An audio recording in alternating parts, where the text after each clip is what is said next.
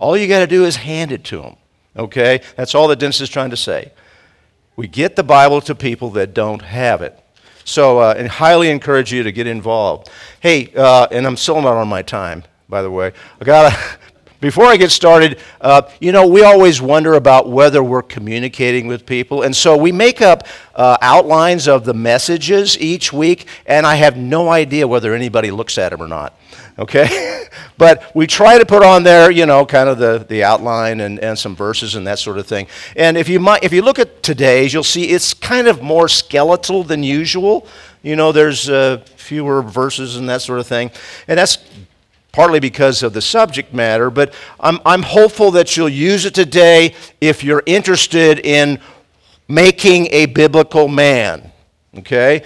Because that's what we're talking about, and that's a series that I, I have been uh, going over since the beginning of the year once a month. Uh, and uh, to, to, start off with, uh, when I was growing up in the 50s and 60s, there was this thing called television okay? And they had to fill it with content, and so they would show old movies for us. And some of those that we would watch would be movies where the stars were Bing Crosby and Bob Hope, okay? And they had a series of movies about roads. It'd be Road to Hong Kong or the, the Road to Rio. There was even a Road to Utopia, okay? But a more serious and consequential road is the road to matrimony. Uh, I've often said that the second most, the second wisest decision I ever made, second best decision I ever made was to become one with Christy. Topped only by my decision to become one with Christ.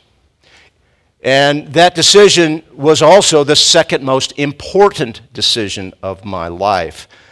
And so it bears talking about. Uh, preparation for the trip down this road starts when boys are young, and it continues until they leave and cleave. Uh, their, road conti- their road continues beyond the wedding, but for now, what we're talking about is preparing boys for biblical manhood, including marriage.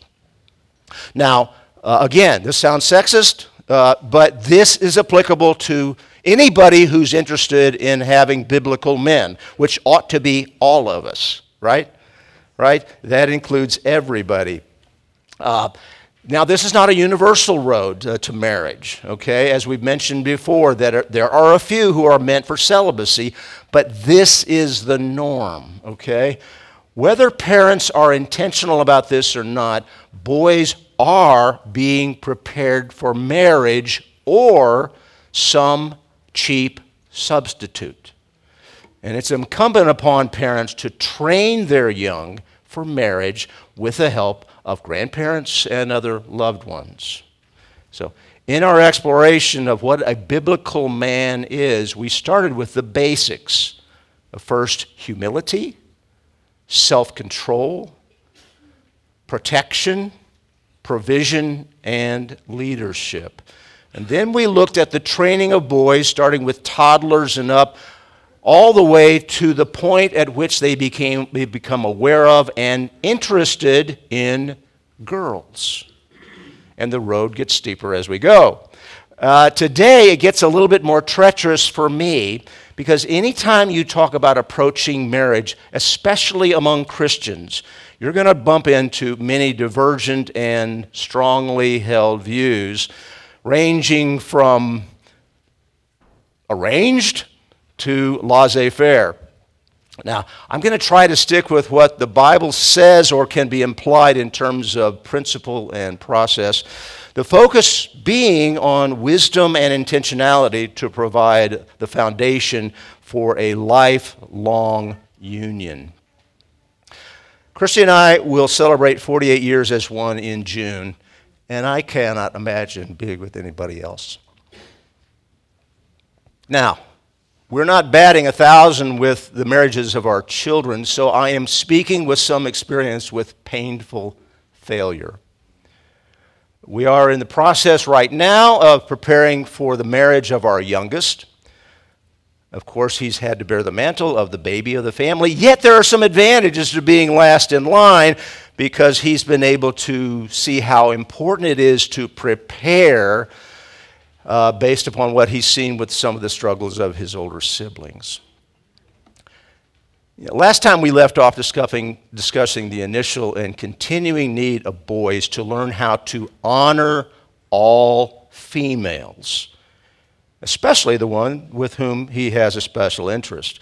And these principles apply more and more as you get farther and farther down the road. First, we need to discuss some terms because within Christendom, these terms have various connotations.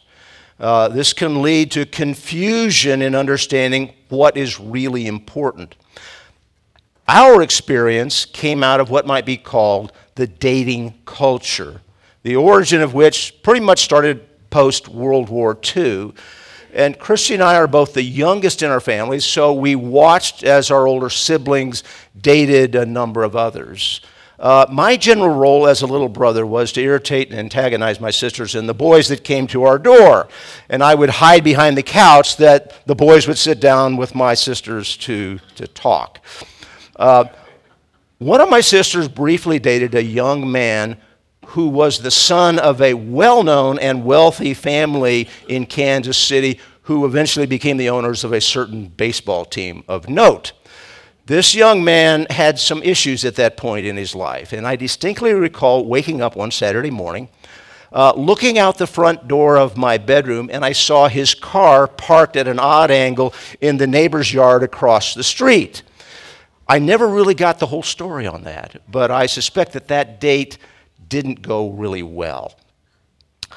I personally uh, slipped into the dating mentality rather awkwardly and painfully in junior high. As a novice and simply aware of what my peers were doing, I recall I had my eye on this one young lady who was taller than me. And I worked up the courage to approach her at her wall locker one day and offered her my name bracelet. You know, I don't know if you remember those things, the older people yeah, had a little bracelet that hung kind of with a chain around it. And that, you give that to somebody, that was how you went steady in my school. And she looked at the bracelet and she looked at me, down at me rather casually, and said, I don't even know you. so I slunk away in utter rejection. And I eventually con- convinced some other girls to take a bracelet or a ring. And I experienced a number of relationships that were so steady that they lasted on average about two weeks. Uh, we really couldn't go on a date until we reached that milestone of liberty, the driver's license. And I dated a number of girls without obligation. And that all started to end when a younger girl offered to carry my lunch tray due to my broken leg from football, and the rest is history. And to be honest and real, I have to admit that I was first atta- attracted to Christy because of her beauty. But as we got to know one another, I found that she was different. She was just fun to be with. There was something about her that kept my attention going on. She was a year behind me in school, and so to my surprise, after I left to go to college, no one in her class snatched her away, and I'm convinced that God preserved her for me. And then the next year, uh, I went to KU, she went to MU. Uh, and although we both dated casually while there, I think it became clear to me that she was the one after I became one with Christ uh, in a frat house, of all places. Uh, we began to talk about my new and her renewed faith, uh, and until she finally agreed to spend the rest of our lives together. So she got her MRS degree in her junior year. That was great. Uh, and uh, to this day, I have no idea how I landed her, but I'm glad that God was the one that put us together. Now, not to bore you with our love story, but just to say that God works through all kinds of circumstances, even those that are less than the best. Ours could have been a whole lot worse, but it was clearly not the best way to approach marriage. My hope today and next month is to address the biblical principles and cover a number of issues that have arisen within our culture today, much more so than when life was simpler and matrimony was not nearly as winding and difficult a road as it is. As most of you know, uh, when our oldest was approaching school age, we became involved in the infant homeschooling movement. A movement became a sort of cottage industry, which, with a whole new way of looking at life outside the mainstream, largely led by Christians. Uh, one of the societal practices that came under scrutiny of homeschooling parents in the 80s and 90s was this thing we're talking about, you know, kind of when boy meets girl. Uh, in response, some in the early homeschooling movement began to promote a practice which sounded better. It was called courtship which was a term used by previous generations. In fact, this approach did provide some worthy things like purity, accountability, involvement of parents, and particularly fathers.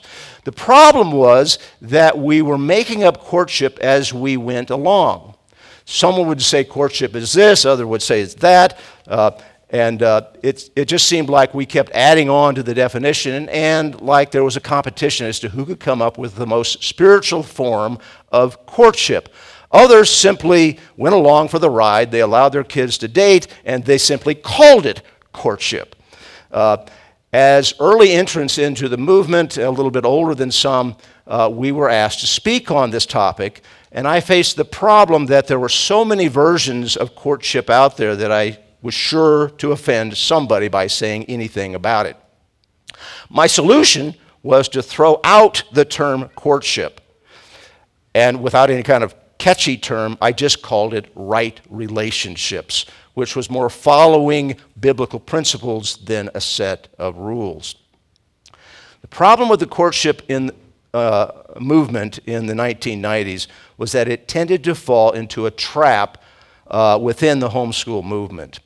In a message a few years ago uh, at Lion and Lamb, I, I, mentioned a phrase that I first heard from Michael Farris, who uh, started the Homeschool Legal Defense Association and the Patrick Henry College, and ended his career as head of Alliance Defending Freedom. At the time, Mike noticed that within the homeschooling ranks, some people kind of went over the top. In short, these are usually good families who perhaps took pride in doing certain things within the home, like baking your bread at home, raising your food at home, uh, home businesses, uh, and of course, home education. All good things. So, but Mike labeled not that practice, but the prideful attitude of being homier than thou. In some cases, it became a source of competition among home educators is who could be homier.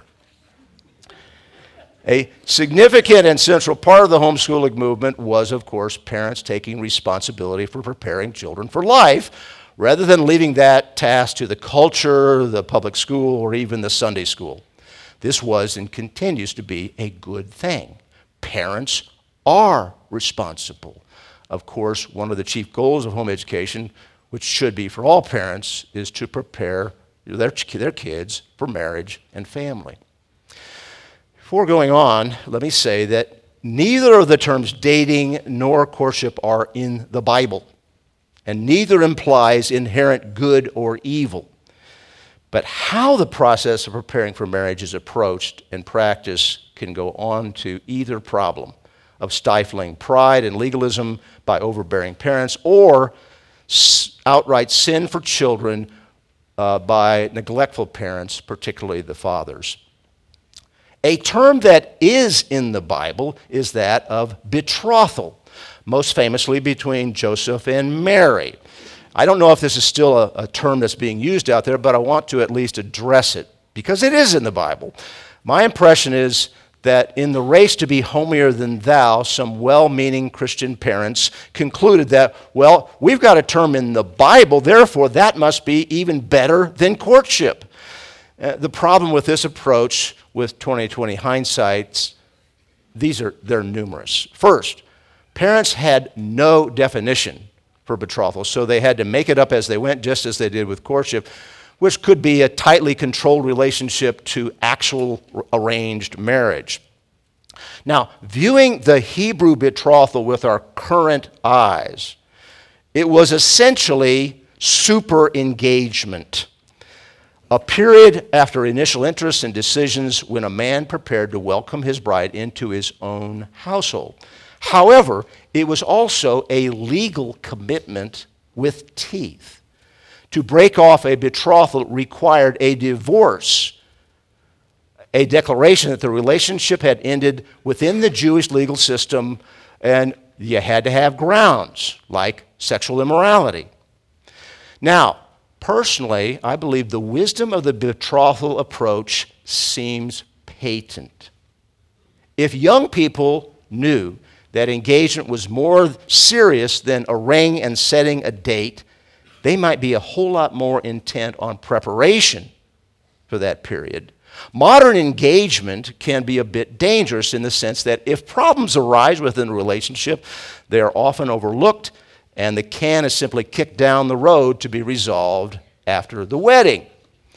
The social pressure of the announced wedding date often prevents couples from taking more time that might be necessary through, to work through those issues, perhaps even just cutting it off. So, the second problem with any attempt at modern betrothal is that it is neither part of our culture nor our legal system, although I think it would be a great idea if we got back to that. Finally, some parents uh, of the young man who adopted the betrothal method simply overstepped their authority. The Bible says that a man will leave his father and mother and become one with his wife. So if a father tried to do more than give his mature son advice and counsel, if he tried to tell his, his son he could not marry this woman, but he must marry that woman, he would be not only overstepping his authority, but he would also be acting in a way that would make his son a poor husband. The father was supposed to prepare the son to make important decisions wisely, including who he should marry, the person to whom he's to be joined for life, not make those decisions for the son. If he's supposed to head the household, shouldn't he choose the woman with whom he will live and lead in that household? If it appears that a son's going to make a huge mistake, about the only thing that parents can do in that situation is give advice and pray. Now, with that, some of the practices that were raised by the rediscovery of the principles under the title of courtship or whatever you might call it should not be thrown out with the bathwater, even if the bathwater needs heaving. So, my simplified approach at the time were the principles of purity, accountability, and always looking for God's best. And I simply called that right relationships to get away from the connotations. So, for young males, as we've talked before, the global honor of females will provide a foundation and some protection. But as we've mentioned before, beware that the culture is working against that honor and respect. Uh, before addressing how this might look, let's take an honest look at the fruit of the cultural approach to boy girl relationships. Parents may take different paths in this process, and we just want to point out at least a couple of the pitfalls and highlight some principles that may provide some guidance along the road. The dating mentality has trickled down to younger and younger ages. As we mentioned last month, the interest may start in the early teens. However, when it happens, some parents simply raise the white flag and resign themselves to what they believe is inevitable. They close their eyes to what's happening and hope for the best. And that's why we have safe sex education in public schools. The problem is that the young people simply do not have the discernment and maturity to navigate the rough terrain and the many paths off the road. One possible consequence of serial dating is that it, these relationships are intended to be temporary. They can be broken off even more easily than they're started. The effect can be long term. Some people call it practice for divorce. The effect can also be immediate. Personally, as a young teen, serial boy girl relationships did not engender in me any sense of stability, but rather self doubt and fragility. When a girlfriend broke up with me as a young teen, I was so crushed, I went through a period of self mutilation and self rejection. Even when that relationship survives longer term, the premature access to committed male female relationships can be very damaging emotionally. I've had to console at least a couple of my grieving children when, after months of relationship, the high school sweetheart decided our child was not so sweet anymore. Of course, another danger of this is the temptation of falling into and resultant guilt of sexual immorality, which we addressed last month. Again, the culture is whispering into the ears of young males that females of all ages are really no different from them, except that they are there to gratify the desires of males. Instead of honor, they are to be used and then discarded. That's the, that's the view of the world. So much depends on the foundation and attitude of the parents and young people involved.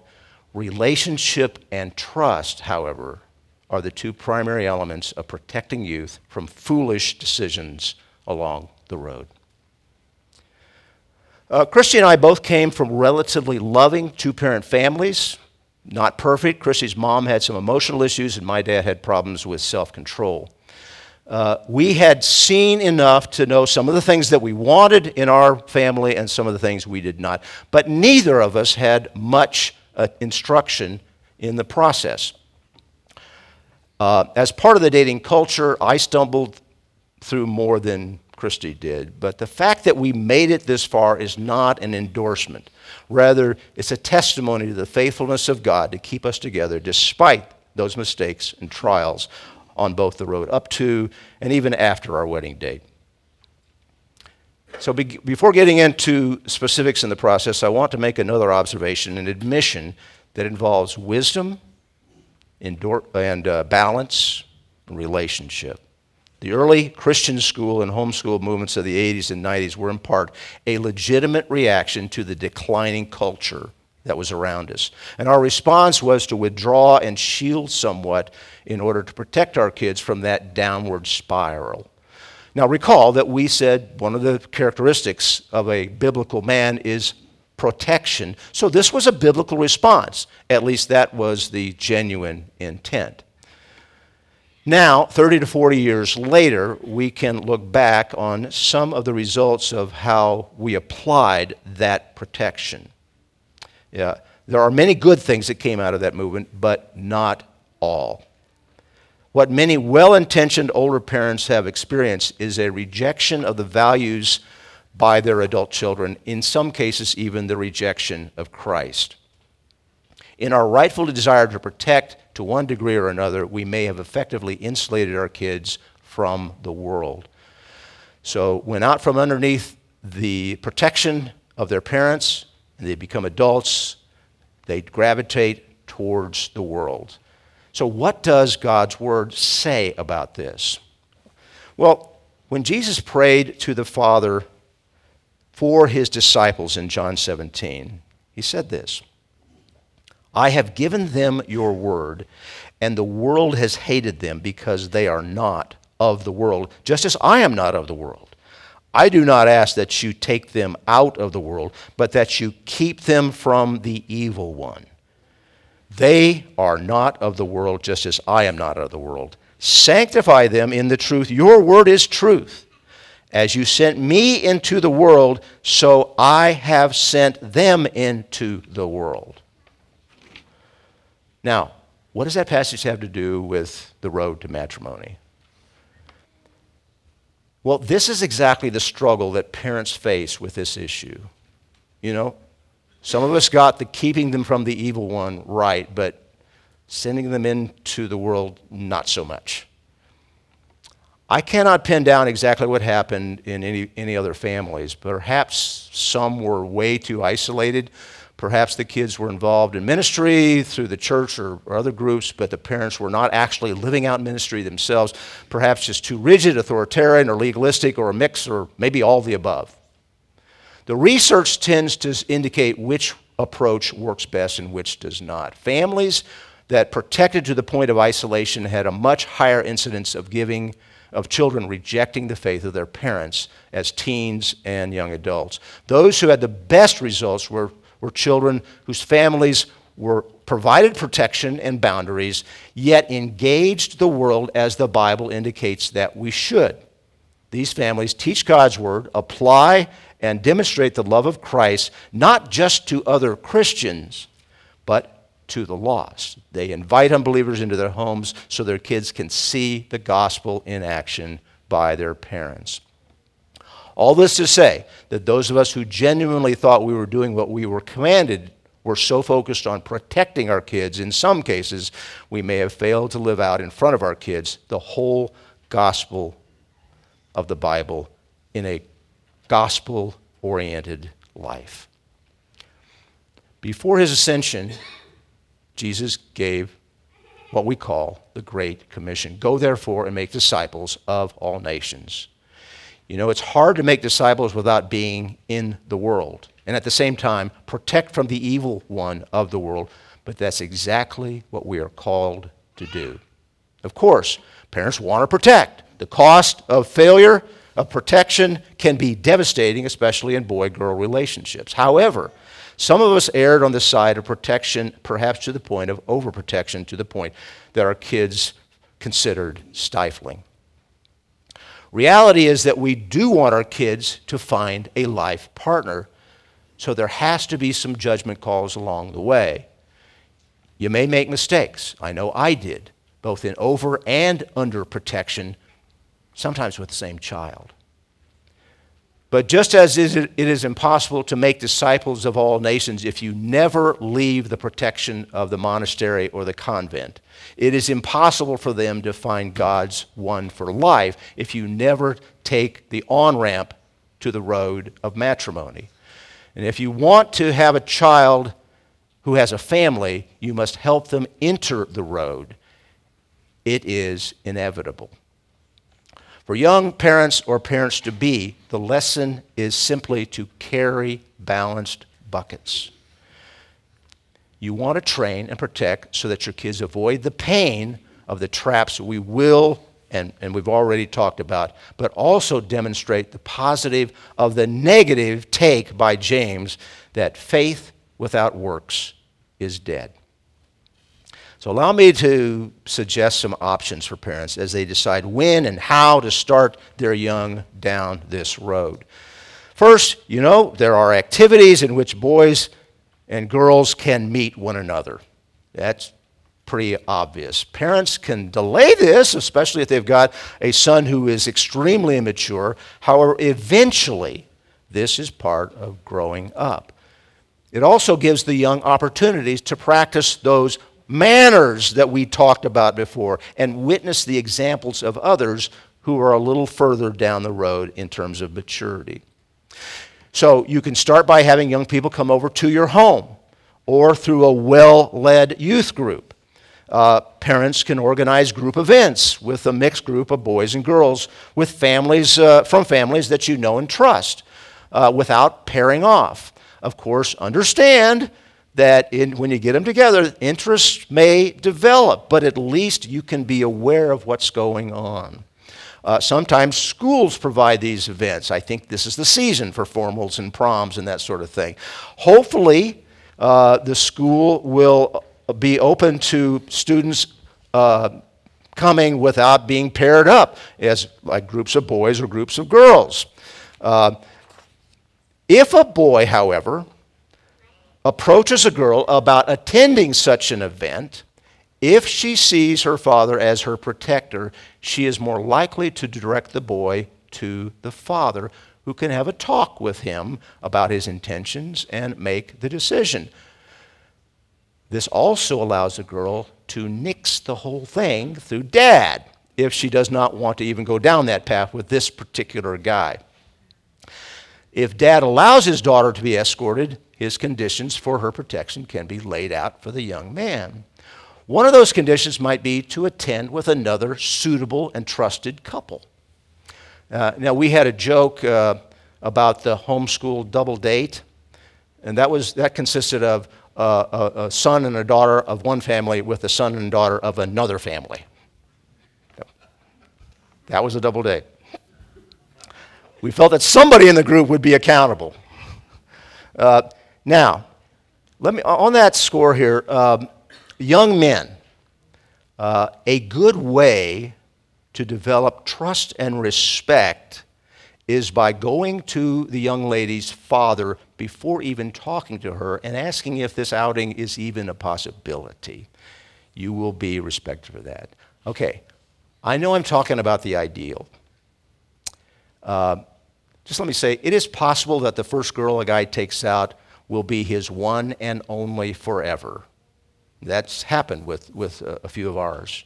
However, this is not a common occurrence. It is not sin, nor will there necessarily be any lasting harm if that does not occur. Again, if God's word and his practices and his principles of purity, accountability, and always seeking his best are followed, you're going to be okay. Okay. Let's talk about some of the basics here that we need to have for serious relationships. First, maturity. Okay? Serious relationships should be reserved for the age and maturity readiness for marriage, at least getting close. There are just too many struggles for the emotionally and relationally immature. Now, determining when one is ready to consider marriage is easier said than done. Certainly, desire is essential, but not sufficient by itself. If the young person is not ready to consider marriage as a possibility in the near future, then he or she will be best protected with an attitude treating the other of the opposite sex with honor in Christ. Paul tells his spiritual son Timothy that he is to treat and encourage younger women as sisters in all purity. The more that a young man can adopt this attitude and see the girls around him along this road as sisters in Christ with purity, the fewer the problems. When maturity is obtained, this principle still applies, yet the process of finding God's one for that young man will naturally commence. Let me say that generally Christian parents see marriage as a good thing, especially compared to the approach of the world. However, sometimes in their desire to see their young married, they can become less concerned about maturity and simply goose the process along to get them married off, perhaps to avoid the embarrassment to the family of their child shacking up. Now, there are exceptions, but quite generally, it is not a good idea, some would say foolish, to marry before he or she has reached adult maturity. Secondly, no surprise, genuine humility. As we started this series, we got to return to this quality of biblical manhood. Why? Because young people in general and boys in particular struggle with this one. I know I did. Give a microphone to a young male athlete, and eight or nine times out of ten, you will hear how much he thinks about himself. He's simply mimicking the pros. True humility is a rare bird. Arrogancy can be overt, but it can also hide behind faux politeness. Some may remember Eddie Haskell was the character with that quality in Leave It to Beaver. A few of you. Several passages on humility are on your handout, but Philippians 2 I think is significant. Paul exhorts us to follow the example of the Christ through God who lowered himself to become man. Paul basically defines humility here. He says, Do nothing from selfish ambition or conceit, but in humility count others more significant than yourselves. Let each of you look not only to his own interests, but also to the interests of others. One type of boy to watch out for is the one who asks for a checklist of what he needs to do to date your daughter.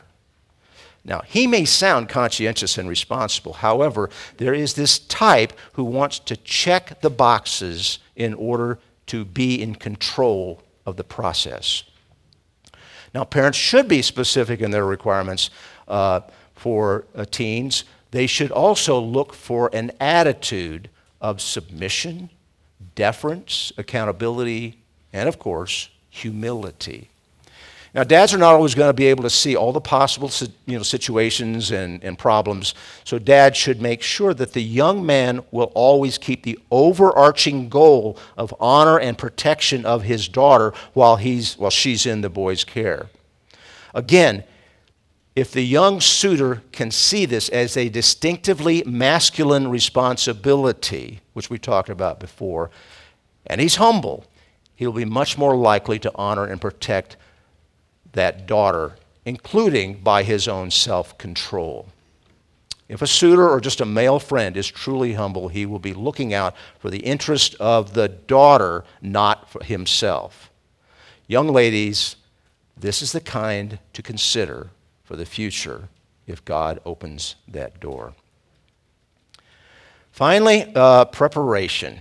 Now, anytime we uh, face a new experience or adventure, we kind of think it's a good idea to prepare, okay? Whether for travel, uh, for, you know, you, you, practice music, you know, you practice sports, you prepare for a particular profession. Yet, how much do the young prepare for marriage beyond, beyond the decision and the wedding?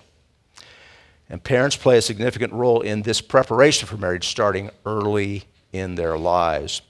Proverbs 24 says, Prepare your work outside, get everything ready for yourself in the field, and after that, build your house. First, prepare your work. Basic skills are important. Now, we weren't perfect at this, but we had more opportunities to train in basic skills through homeschooling uh, actually doing the things that give a working knowledge of various skills. And we, you can find various resources that give you a checklist of skills that boys and girls ought to know. Uh, for boys, skills like the safe use of tools, automotive care, yard work, money management, spiritual leadership, and other disciplines. The Jewish betrothal was a period when the young man would prepare his household for his bride.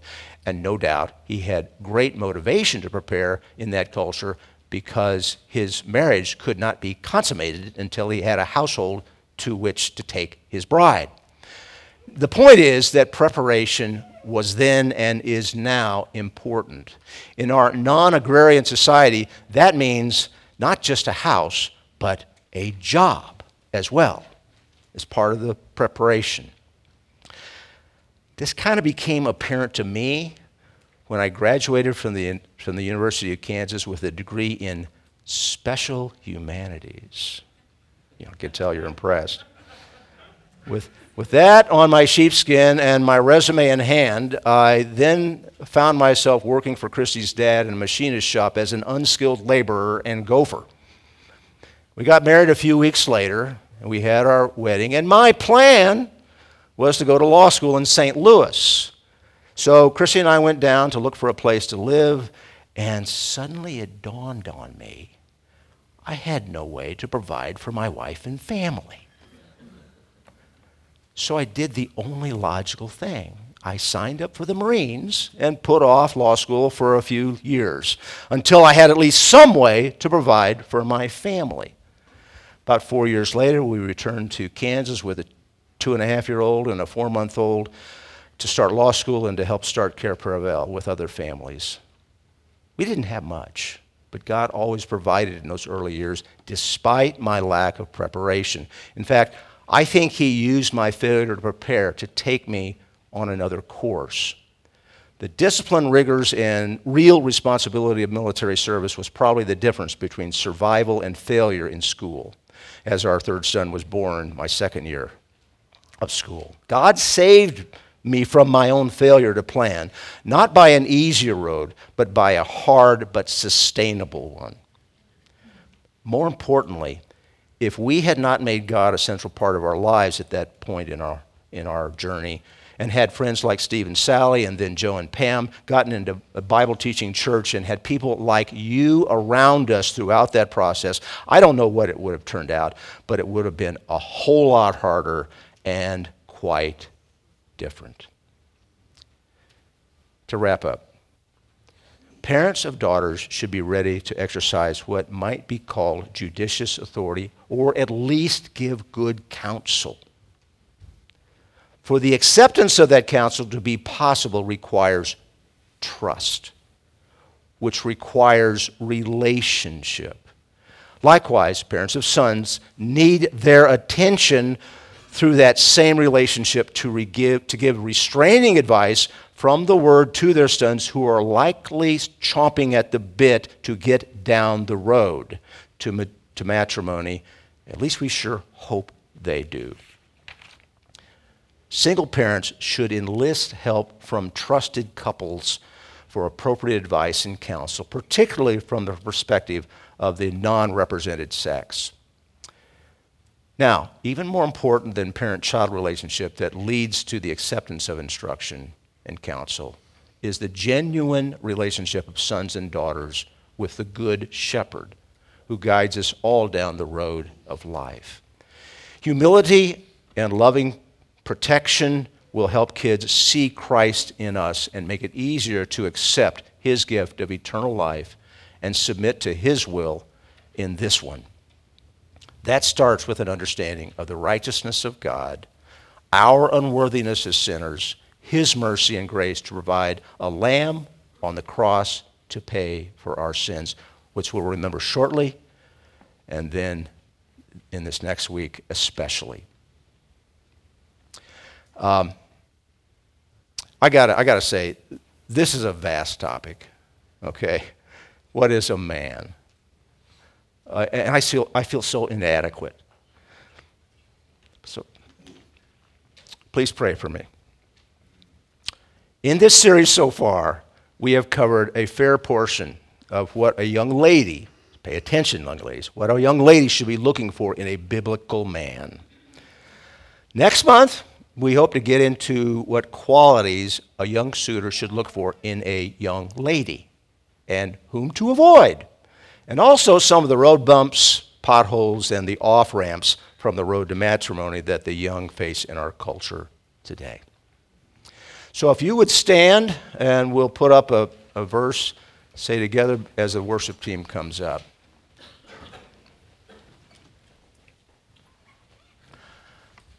All right, together.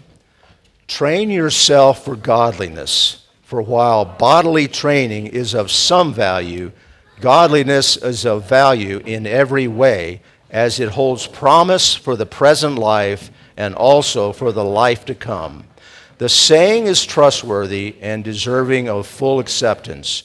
For to this end we toil and strive, because we have our hope set on the living God who is the Savior of all people, especially of those who believe. Command and teach these things. Let no one despise you for your youth, but set the believers an example in speech, in conduct, in love,